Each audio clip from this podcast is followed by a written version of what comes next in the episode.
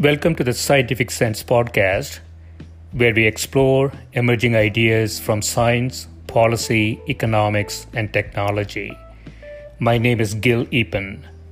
We talk with world's leading academics and experts about their recent research or general areas of topical interest. Scientific Sense is an unstructured conversation with no agenda or preparation. We cover a wide variety of domains where new discoveries are made and new technologies are developed on a daily basis. We are most interested in how new ideas affect society and help educate the world how to pursue a rewarding and enjoyable life rooted in science, logic, and information. We seek knowledge without boundaries or constraints and provide unedited content of conversations with researchers and leaders who love what they do. A companion blog to this podcast can be found at scientificsense.com, and this podcast is available on over a dozen platforms and directly at scientificsense.net. If you have suggestions for topics, guests, and other ideas, please send them to info at scientificsense.com and I can be reached at gil at eapen.info.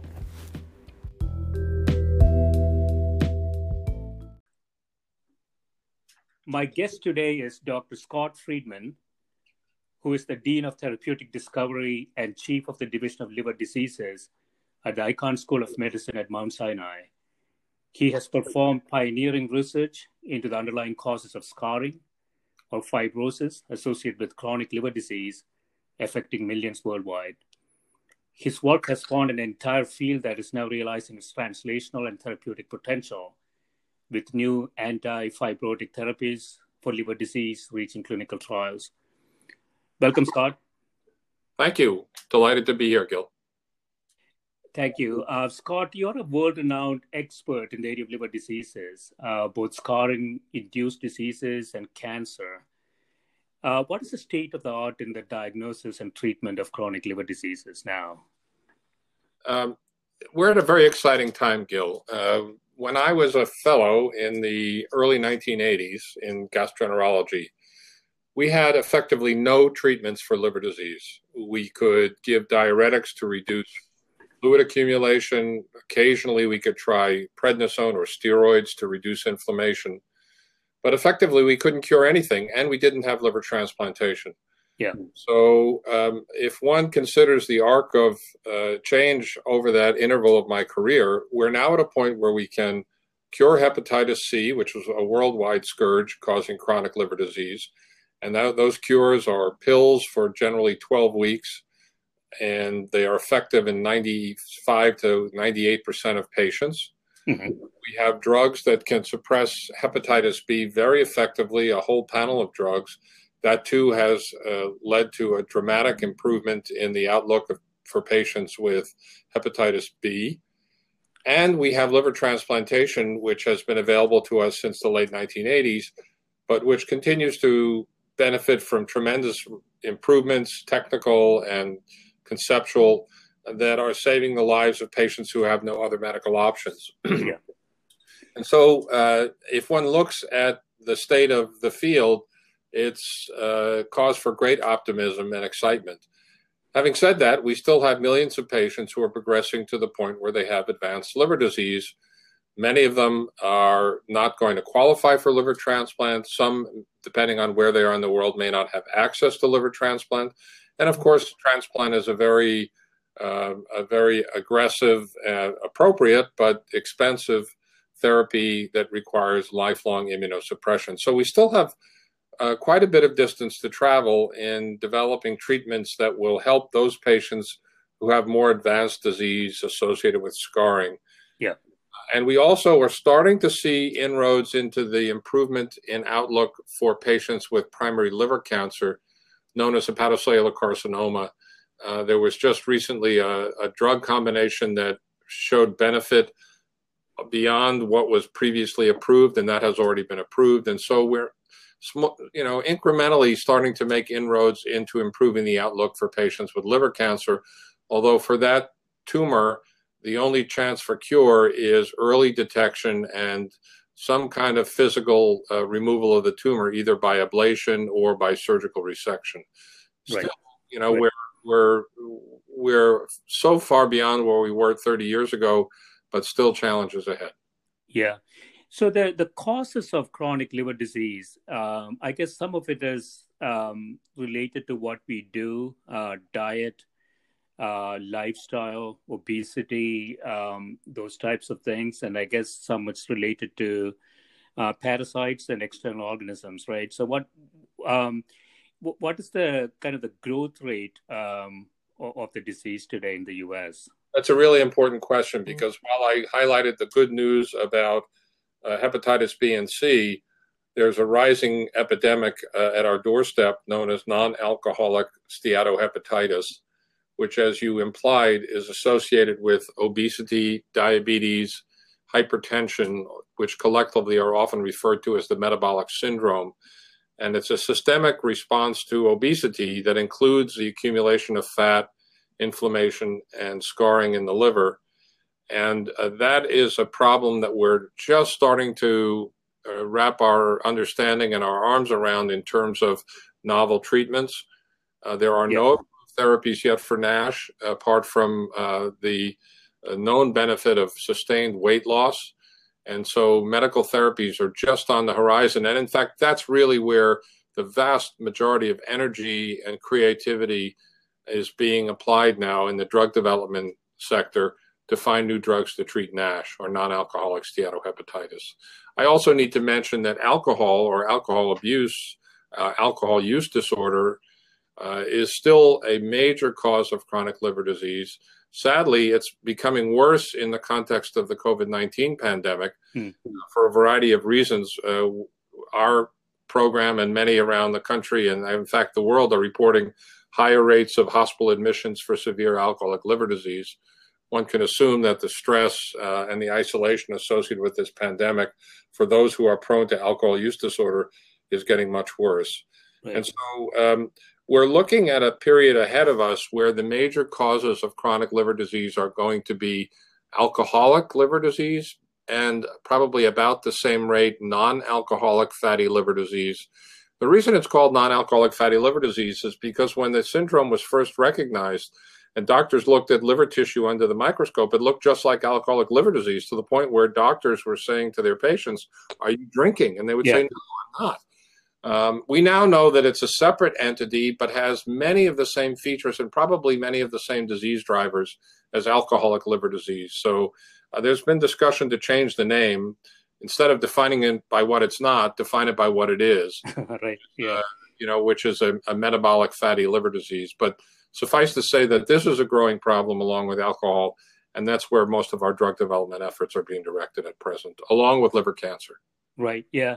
So it's interesting to think about this in the COVID 19 context. So I guess all diseases in the metabolic syndrome channel, hypertension, type 2 diabetes, all of those um, people with pre existing conditions, they appear to have uh, bad outcomes in COVID 19 too, right?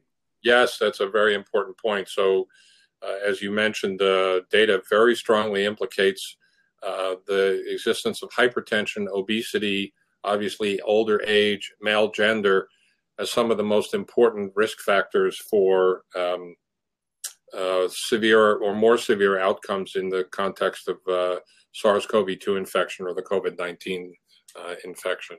Yeah, so and the NASH patients uh, who have those comorbidities are going to be at heightened risk if they were to get infected.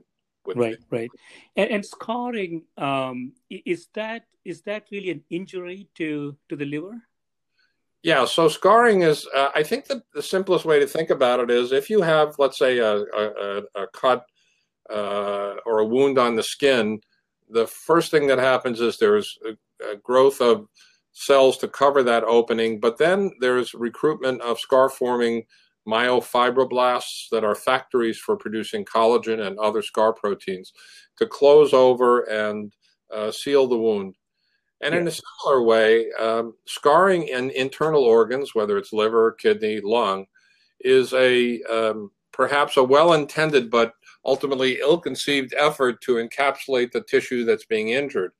But as inflammation becomes chronic in the liver and other organs, the stimulation to make more scar be, makes it more of a problem than a solution because as the, the tissue or the liver becomes stuffed with scar, it effectively chokes out normal healthy cells, it disrupts blood flow, it creates a hostile environment for healthy liver cells to do their job. And so ultimately, over many years of progressive scarring, the liver can no longer make the proteins, filter the blood, uh, do many of its essential life saving functions. And at that point, a liver failure may develop. Hmm. Uh, there's an, one, one other point is there's a really interesting contrast between liver and other organs with respect to the toler- tolerance for scarring. You know, the liver has this really magical capacity to regenerate. So, as you probably know, and your listeners know, if you are to, if in an animal or in a human, if one resects two thirds of the liver, yeah. The remnant will grow back and ultimately um, establish a new liver. Uh, other organs can't do that. And so, by analogy, when there's inflammation in the liver, it takes a much longer time before that ultimately uh, leads to severe scarring, usually in the order of 20 or 30 years, whereas in kidney and lung, that interval can be much, much shorter.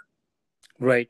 Yeah. So, if scarring is due to non alcoholic uh, fatty liver disease, um, by changing lifestyle and diet, um, reducing BMI, those types of actions uh, could uh, could regenerate what was lost? Yes, uh, and, and, depending on how advanced the disease is. So the irony is that as we develop and test many many drugs for NASH, a couple of which look promising, several of which have failed. Um, one looks to see what the effects are of that drug. Does it block this pathway, that pathway, and so forth? The only intervention that reliably improves all the elements of NASH is yeah. weight loss. Weight loss is the best. Um, now, as we all know, and as I, like probably many of your listeners, suffer from, I can't seem to ever get the weight off or keep it off, and it gets worse as I get older. Um, so, weight loss is not as easy as it sounds, but ironically, of all the interventions, uh, uh, diet that achieves weight loss, no matter how you achieve the weight loss, uh, will ultimately improve the outlook for patients with NASH. And if they don't have very advanced scarring, um, it can also reverse scarring.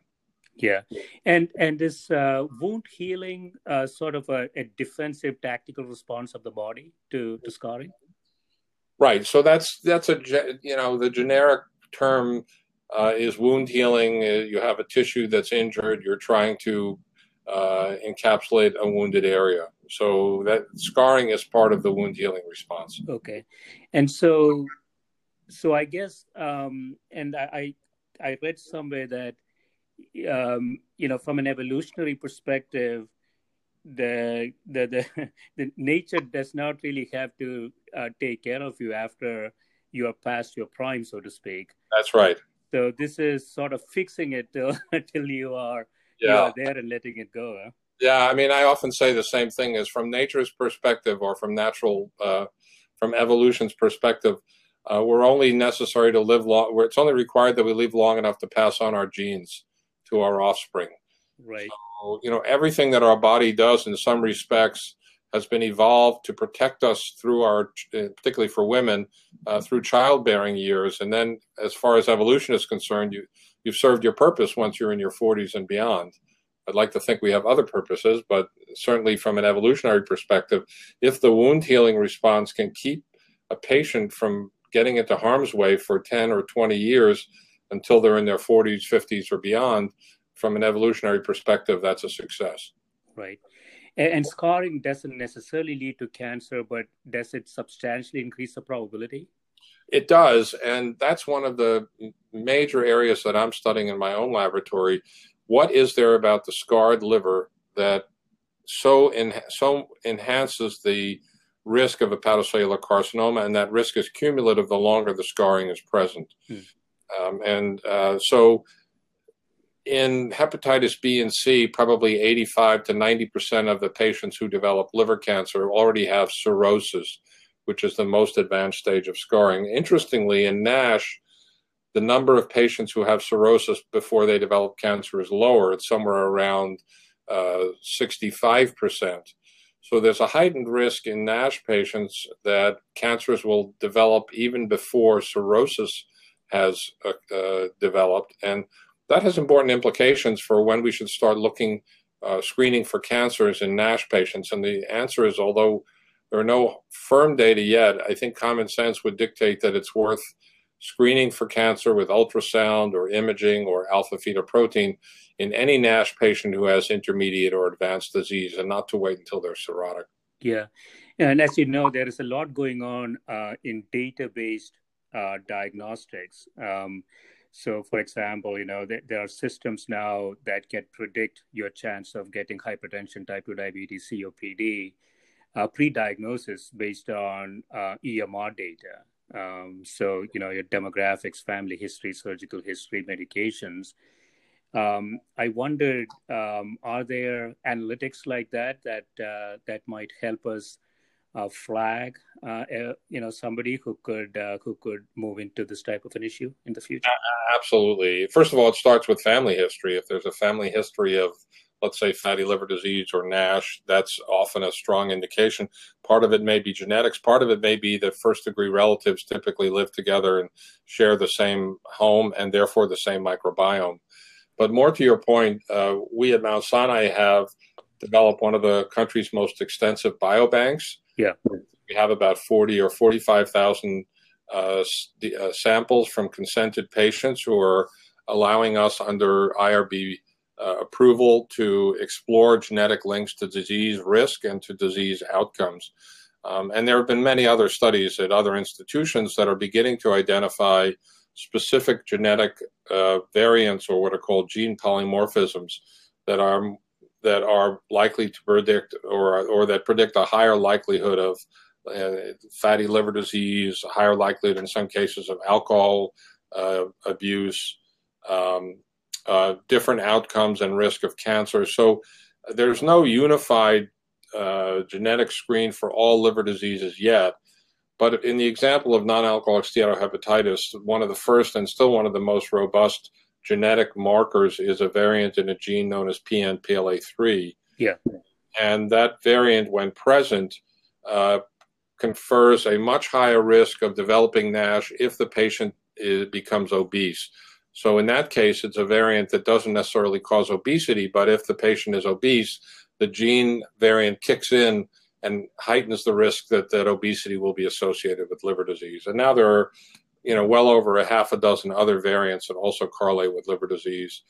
Though there are also some genetic variants that, uh, although very few so far, that may also um, predispose to a higher risk of cancer if the patient develops viral hepatitis.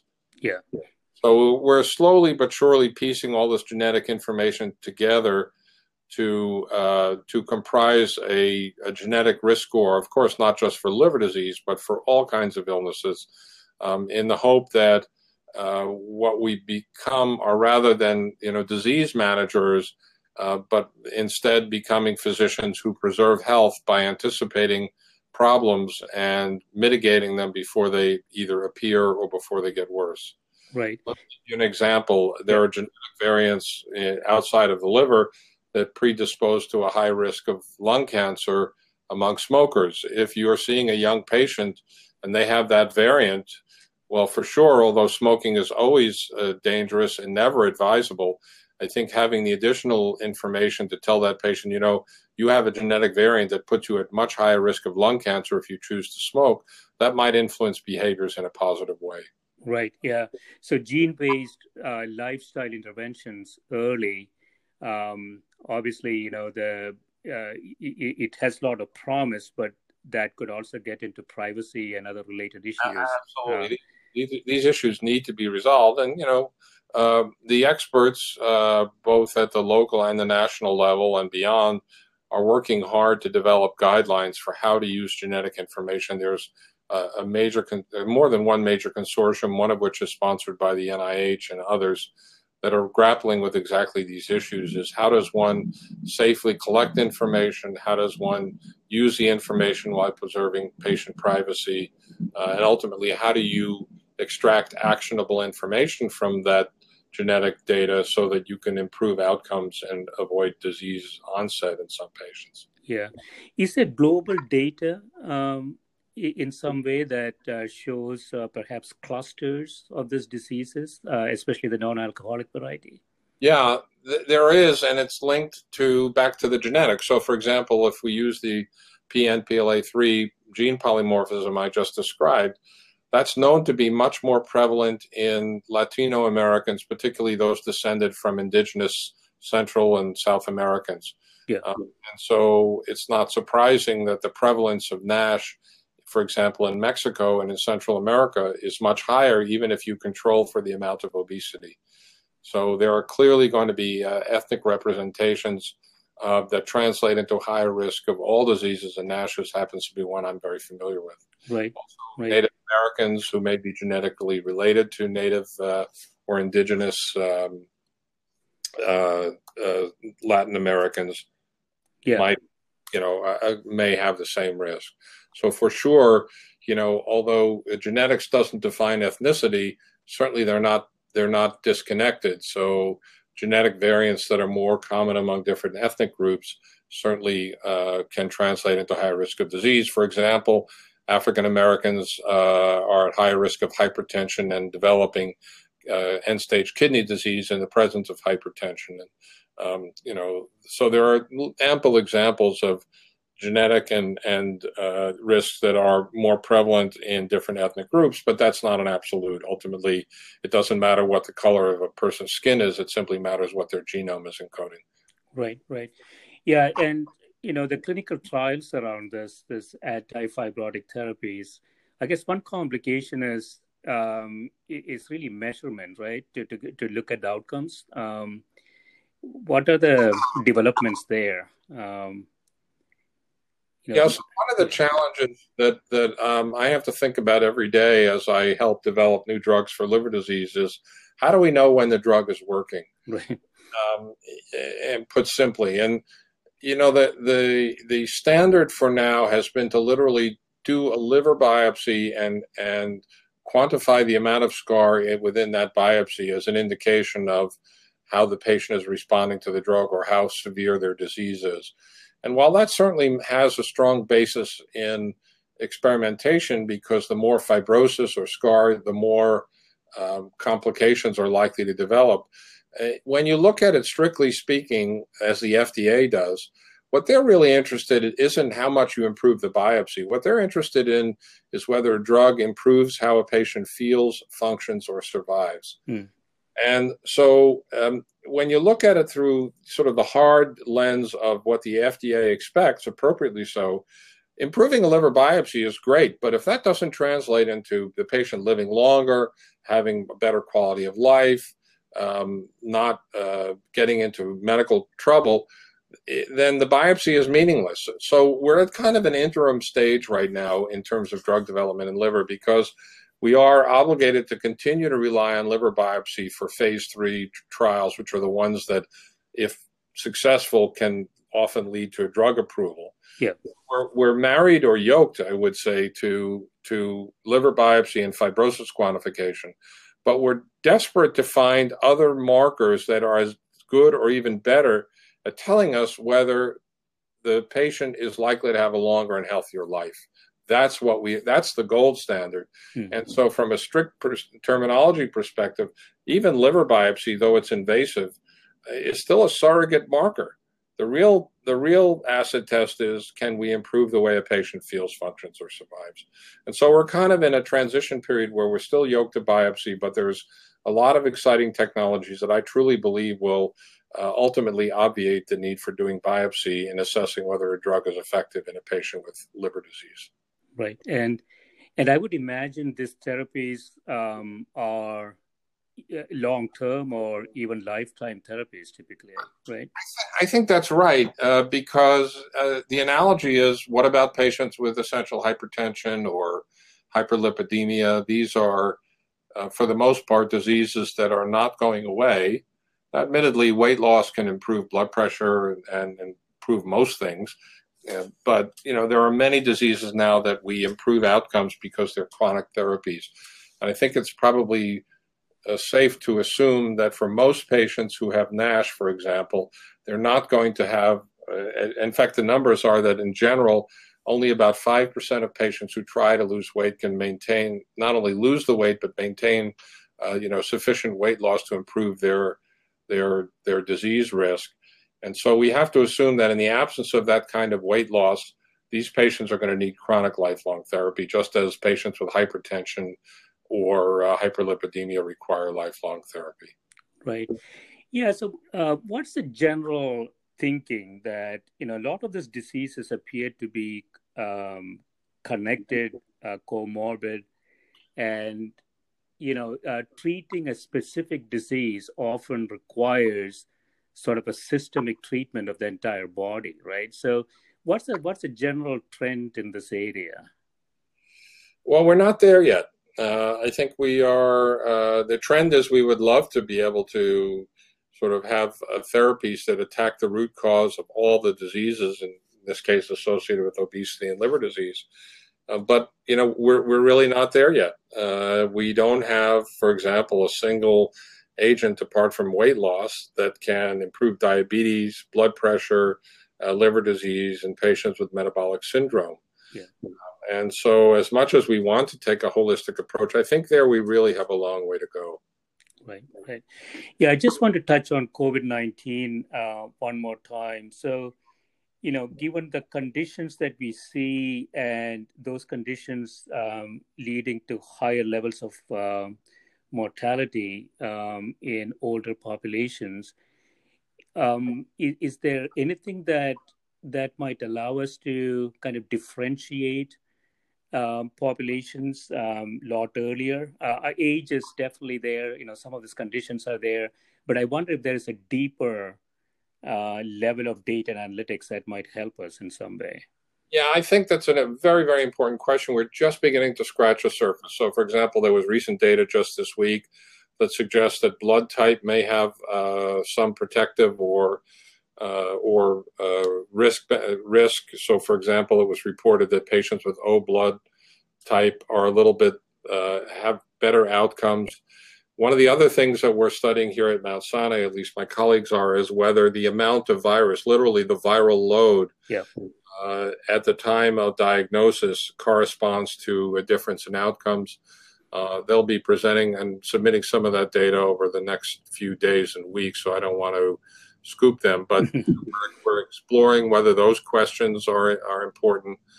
Um, other genetic factors.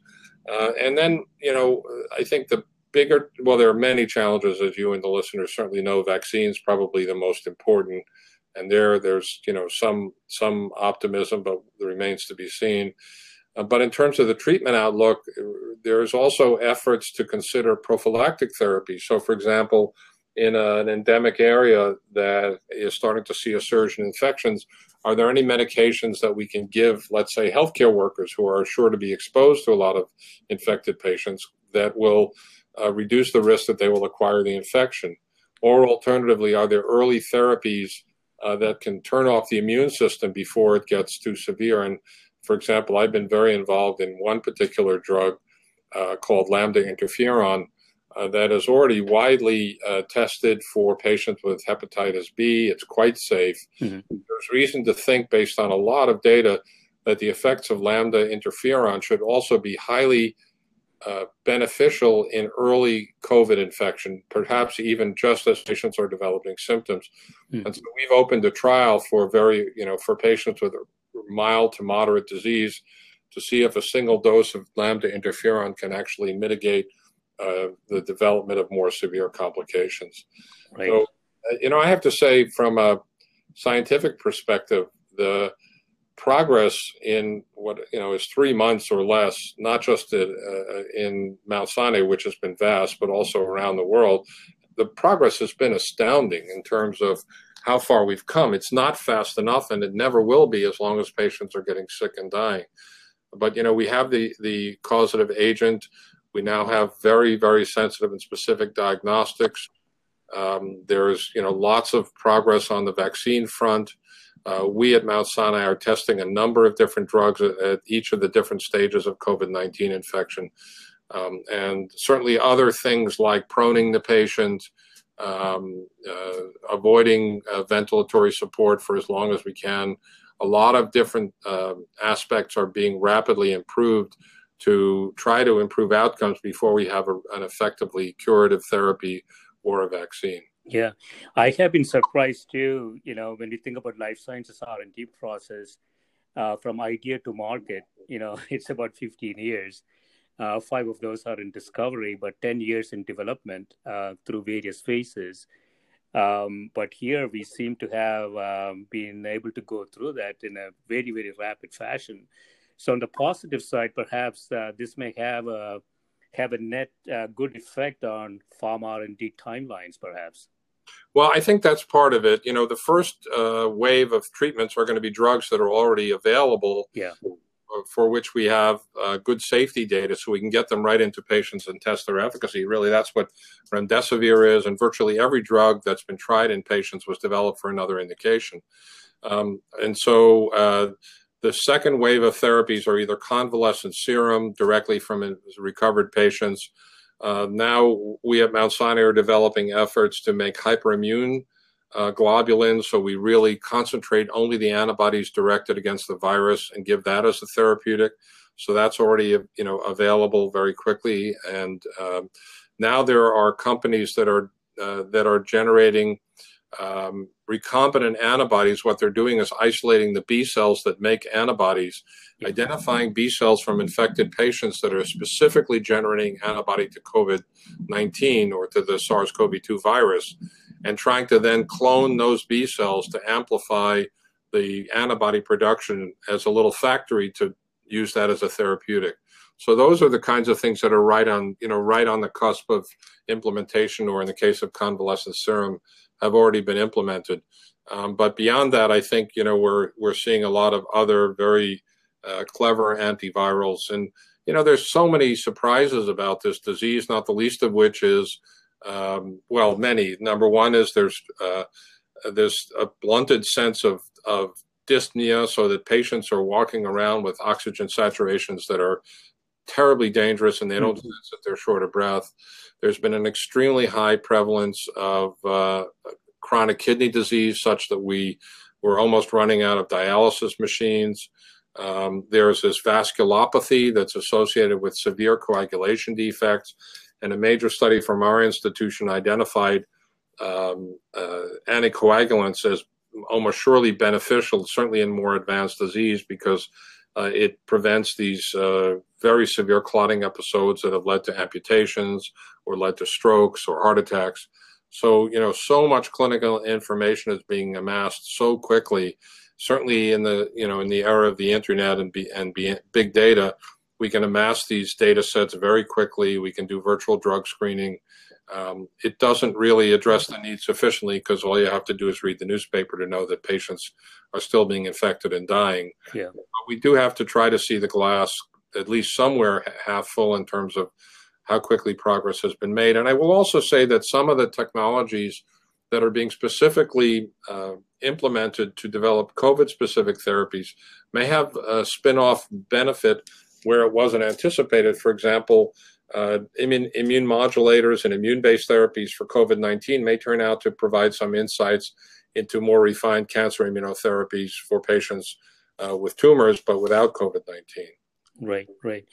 Yeah, so I want to close with um, your view, Scott. You know, um, you know, uh, if you think about liver diseases again, um, next five years, what is your your expectations uh, in terms of technology, how that might change uh, the whole arena, both in terms of diagnostics, diagnostics and treatment. Right.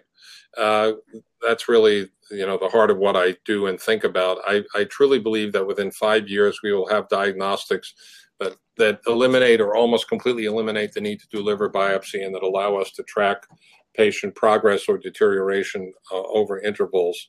So I think on the diagnostic front, I'm very hopeful. Uh, they may be serum proteomic markers, they may be functional breath tests, uh, they may be other non invasive imaging tests, or all of the above that together create enough information to avoid biopsy. So I think that for sure within five years. Yeah. I think we're on the uh, threshold of hopefully the first drug approval for NASH, um, but I think others will follow, and will, and I think we're going to begin to ask whether uh, there's a you know whether every whether every patient with NASH is exactly the same. In other words, uh, if a drug is approved for all patients with NASH, uh, and in the case, for example, of obeticholic acid, which is going to be evaluated by the FDA in the coming weeks, uh, the phase three trial showed a 23% benefit in the treated patients uh, in reducing fibrosis and NASH, and an 11% in the placebo group. Mm-hmm. So that's you know worthy of you know serious consideration to approve the drug as the FDA is doing. On the other hand, 77% of those patients didn't respond. Right. So, do they have exactly the same disease? Maybe there are different therapies for different subgroups of NASH patients, such that uh, we can begin to personalize therapy so that every patient with NASH has the right drug based on their makeup, their disease drivers, their genetics. Uh, we're not there yet. I think we'll begin to get some insights within five years, but I certainly believe we'll have at least two or three approved drugs for NASH uh, within five years from now. That's that's great news. Um, really appreciate your time, Scott, um, and uh, and and best of luck with everything that you do. My pleasure. Feel free to check in. I expect we'll see a lot of progress. Thanks so much. Okay.